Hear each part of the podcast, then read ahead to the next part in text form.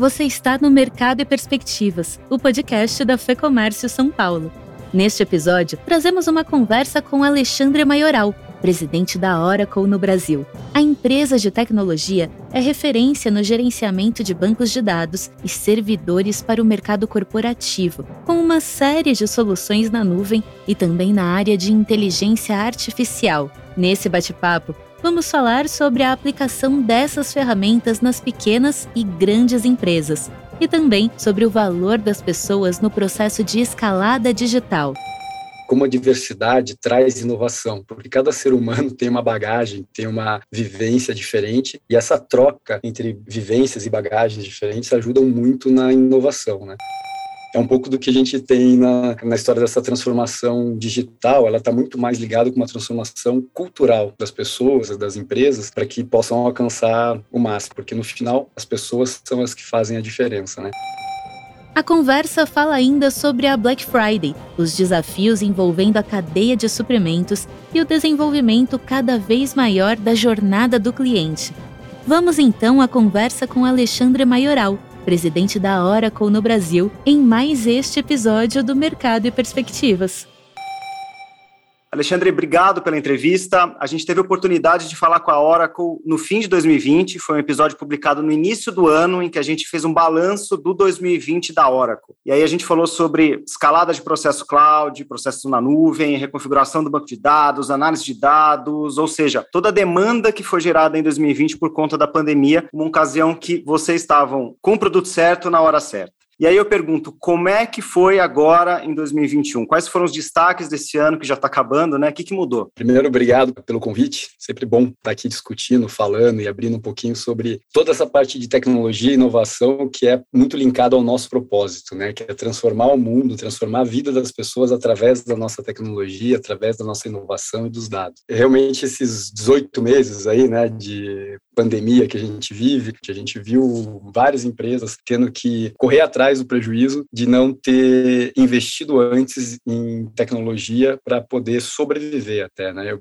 eu falo com o time que a gente tem dois tipos de empresas que já tinham alguma coisa e as que não tinham nada, mas ambas tiveram que correr muito para até por sobrevivência. Então, o que a gente viu e entendeu é que esse período de pandemia acabou trazendo uma velocidade muito maior, uma adoção muito mais exponencial de várias tecnologias para que os negócios tivessem sobrevivência, que eles pudessem dar continuidade. Né? Quais você elencaria? Eu sei que vocês atendem, por exemplo, a parte de supply chain, que esse ano foi um dos grandes gargalos né, das indústrias, das empresas. Quais foram os outros gargalos? Esse também foi um desafio para vocês? Sem dúvida, a gente tem soluções de, de, da parte toda de supply chain, de toda parte de otimização também de entrega, de frotas, né? E isso ficou muito claro, porque foi atacado primeiro o que era o mundo digital, né? Precisava ter uma loja digital aberta, poder quem era de varejo para poder sobreviver ali. Depois disso vem todo o desafio da entrega e tem até uma pesquisa recente que fala sobre isso, né? Que boa parte dos consumidores fazem a compra olhando essa experiência de entrega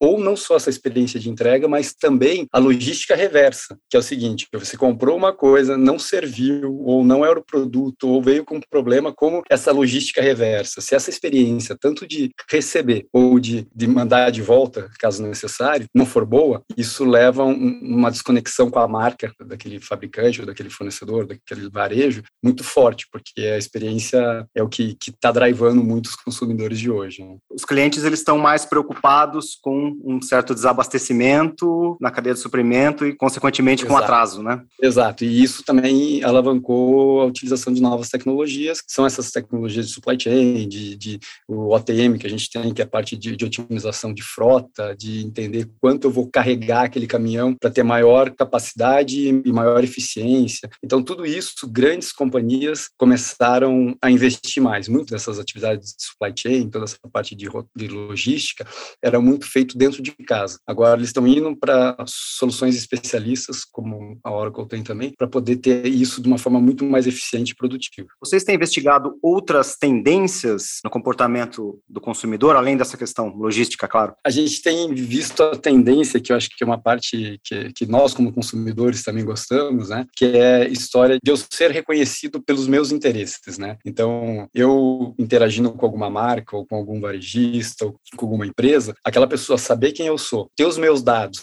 e usar os meus dados de forma inteligente para chegar até mim com coisas que me interessam, que pers sejam personalizadas para mim, é o que a gente está vendo muito forte os clientes, os consumidores exigindo, né, pedindo ou se conectando às marcas que tenham isso. Jornada do cliente, cliente no foco, talvez tenha sido uma das grandes, uh, um dos grandes ganhos dessa pandemia quando a gente fala em experiência do cliente, né, como um todo. Sem dúvida. A gente a gente mesmo, como Oracle, a, minha entrada agora como presidente da Oracle Brasil, veio junto uma reorganização importante, que é olhando o cliente no centro, os nossos clientes no centro, né? Essa, essa palavra bonitinha que é o customer centric, que a gente ouve muito agora, a gente também aplicando dentro da própria Oracle, né? A gente trouxe todas as linhas de indústrias que antes se reportavam para fora da, da região, então, eram equipes que eram separadas das equipes locais e que às vezes atendiam os mesmos clientes. A gente reorganizou tudo isso daí. A gente tem duas grandes linhas, tecnologia e aplicativos, e reorganizou por indústrias. Então, a gente tem todas aquelas soluções de varejo, soluções de telecomunicação, de finanças, que antes eram uma linha que a gente chamava de business unit, né? E lá para fora, a gente trouxe para a região, muito legal de falar isso, que na América Latina, é, no mundo, continua do jeito que era, só a América Latina trouxe essa, essa inovação e a gente tem a, a visão do cliente no centro. Então, não importa as soluções que a Oracle vai oferecer para resolver o problema daquele cliente. É uma única equipe olhando tudo isso aqui. Isso muda muito a forma de atuação e muda muito a experiência dos nossos clientes, porque a gente leva soluções com aderência, que agregam valor realmente ao negócio deles que envolvem naturalmente machine learning, inteligência artificial, todas as tecnologias, e o que é legal, assim, quando eu falo em aplicação e, e tecnologia, que é mais a parte de infra, né? Quando eu falo de aplicação, a construção das nossas soluções, ela é no modelo SaaS, né? Que é o Software as a Service, né? Que eu brinco que é a tecnologia, tipo, é a energia elétrica. Você coloca na tomada a cafeteira e tira o café. Você não precisa saber toda a tecnologia que tem por trás, né? Só que esse modelo de arquitetura SaaS que foi criado, eu, eu falo que o, o céu não é o limite. Por quê? Porque hoje essa tecnologia, ela já tem, por exemplo, várias dessas soluções de OTM, de um RP, ou do Responses, que eu comentei agora há pouco, que é a parte de marketing, ou do próprio commerce, ela já tem embebida nela toda a parte de inteligência artificial, de machine learning, de internet das coisas, ela já tem essas tecnologias embebidas. Por que, que eu falo que o céu não é limite? Porque o modelo que a gente faz, a cada três meses, a gente recebe entre 150 e 160 funcionalidades por módulo, novas funcionalidades. Eu, eu faço comparativo com o Android ou com ou com iOS, né, que você recebe a atualização, você descobre funcionalidades depois. E o que, que isso leva? Leva a gente novas tecnologias que ainda nem existam serem inseridas nessa, nessas soluções que o cliente já comprou há tempos antes, mas aquela tecnologia não existia. E quando vier, a gente consegue mandar com uma funcionalidade dentro da solução, sem ter, sem ser um módulo novo, algo novo que ele precisa comprar, né? Então, isso é uma, é uma grande vantagem competitiva quando a gente fala de aplicação. Quando a gente fala de infraestrutura, o que ajudou de demais, o modelo do cloud, né, da infraestrutura na nuvem, ajudou essa história de, principalmente no momento que a gente vive, né, agilidade é algo muito importante, né, você falou de, de supply chain, mas, por exemplo, é, o time de financeiro da empresa que precisa fazer o planejamento orçamentário que antes fazia de um ano para o outro. Eu peguei alguns clientes que a gente conversava, conversou, que eles precisaram fazer de um mês para o outro. E isso mexe muito, assim, fazer uma, um orçamento que não é para o ano seguinte inteiro, mas é para o próximo mês, depois de novo se reunir fazer para o próximo mês, precisa ter uma série de tecnologias envolvidas, né? Então, também atuando dessa forma, eu acho que, que conecta tudo isso, né? Então, a parte de infraestrutura, a gente vê muito a, a necessidade de agilidade. Essa parte de aplicativos eu expliquei, mas a parte de infraestrutura, a gente vê essa parte de agilidade, de eu subir e descer. A gente tem a Black Friday chegando aí, né? Então, antes, no modelo tradicional, eu, eu, a pessoa responsável por infra de uma empresa tinha de fazer um sizing do que seria o pico daquilo, comprar aquilo deixar ali, às vezes errava no, no, no sizing, no, no dimensionamento que estava sendo feito, ou deixava ambiente ocioso, porque não usava, ou precisava e não tinha tempo de pôr novos ambientes no ar. O modelo de infraestrutura na nuvem permite essa elasticidade, mais do que isso, a gente paga por hora, né? Então, assim, eu tenho, hoje é uma véspera de feriado e tem algo importante, eu posso aumentar minha capacidade por 24 horas ou por 5 horas, dependendo do que o cliente quer, e voltar, e vai pagar por hora. A gente hoje mede por consumo, então toda semana muda. Quando tem um feriado, você vê o consumo reduzindo um pouco, porque os clientes desligam os ambientes que não precisam, daí volta, trabalho normal aumenta os ambientes. Então, essa, essa, essa flexibilidade da infraestrutura também está ajudando muito o negócio. Né? Quando eu vejo, vejo a Black Friday chegando, é, dificilmente eu consigo enxergar quem está nesse modelo de infraestrutura na nuvem, né? É, algum problema de capacidade, né? De pô, sentou o servidor, você já deve ter ouvido essa expressão, né? O servidor sentou, não tá, não, não vai existir isso, porque você vai aumentando a capacidade on demand, né? Assim que vai tendo as, as demandas de, de negócio. Pois é, e é a segunda Black Friday em tempos de, de pandemia. Como que vocês têm sentido, tanto nessa parte de lojas virtuais, que, que é uma solução de vocês, quanto do marketing cloud, que vocês também trabalham, como que vocês estão avaliando esse período, né? Já que a gente já tem uma régua de 2020 para 2021. Que a gente viu no, nesses 18 meses que a gente já passou por uma, um crescimento absurdo, que eu acho que está alavancado principalmente pelo fato dessa aceleração à adoção à tecnologia. É,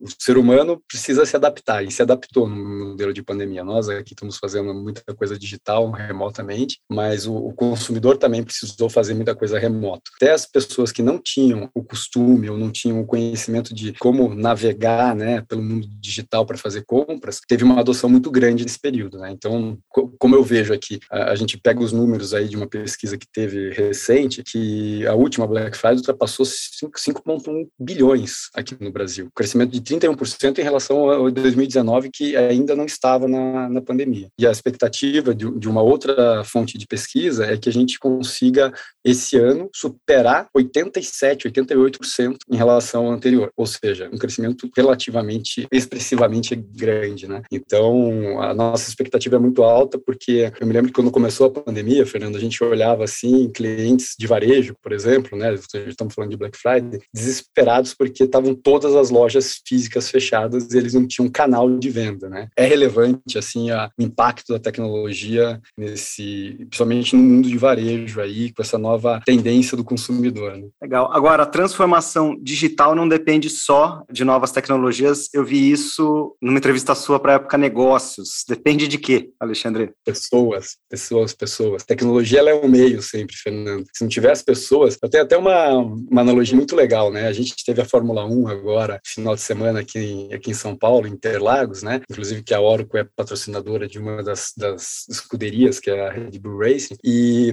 e eu fui conversar com os engenheiros, tive essa oportunidade de conversar com os engenheiros e com os mecânicos da, da equipe, né? E, e a gente fez essa pergunta para eles, né? Quanto é tecnologia e o quanto é o talento, né, da pessoa. Eles não conseguiam falar a porcentagem, mas eles falam a diferença do talento, que a pessoa faz a diferença, o piloto faz a diferença, né? É um pouco do que a gente tem na história dessa transformação digital, ela está muito mais ligada com uma transformação cultural das pessoas, das empresas, para que possam alcançar o máximo, porque no final as pessoas são as que fazem a diferença, né? Eu dei o exemplo da Fórmula 1 porque foi legal, porque ele comentou, ó, o carro de um é igualzinho do outro, só faz os ajustes que eles pedem. Um chega muito na frente e outro não chega. Então, eles mesmos explicando que, que é muito talento mesmo de cada piloto, ou seja, pessoas continuam sendo o principal motor de todas as transformações.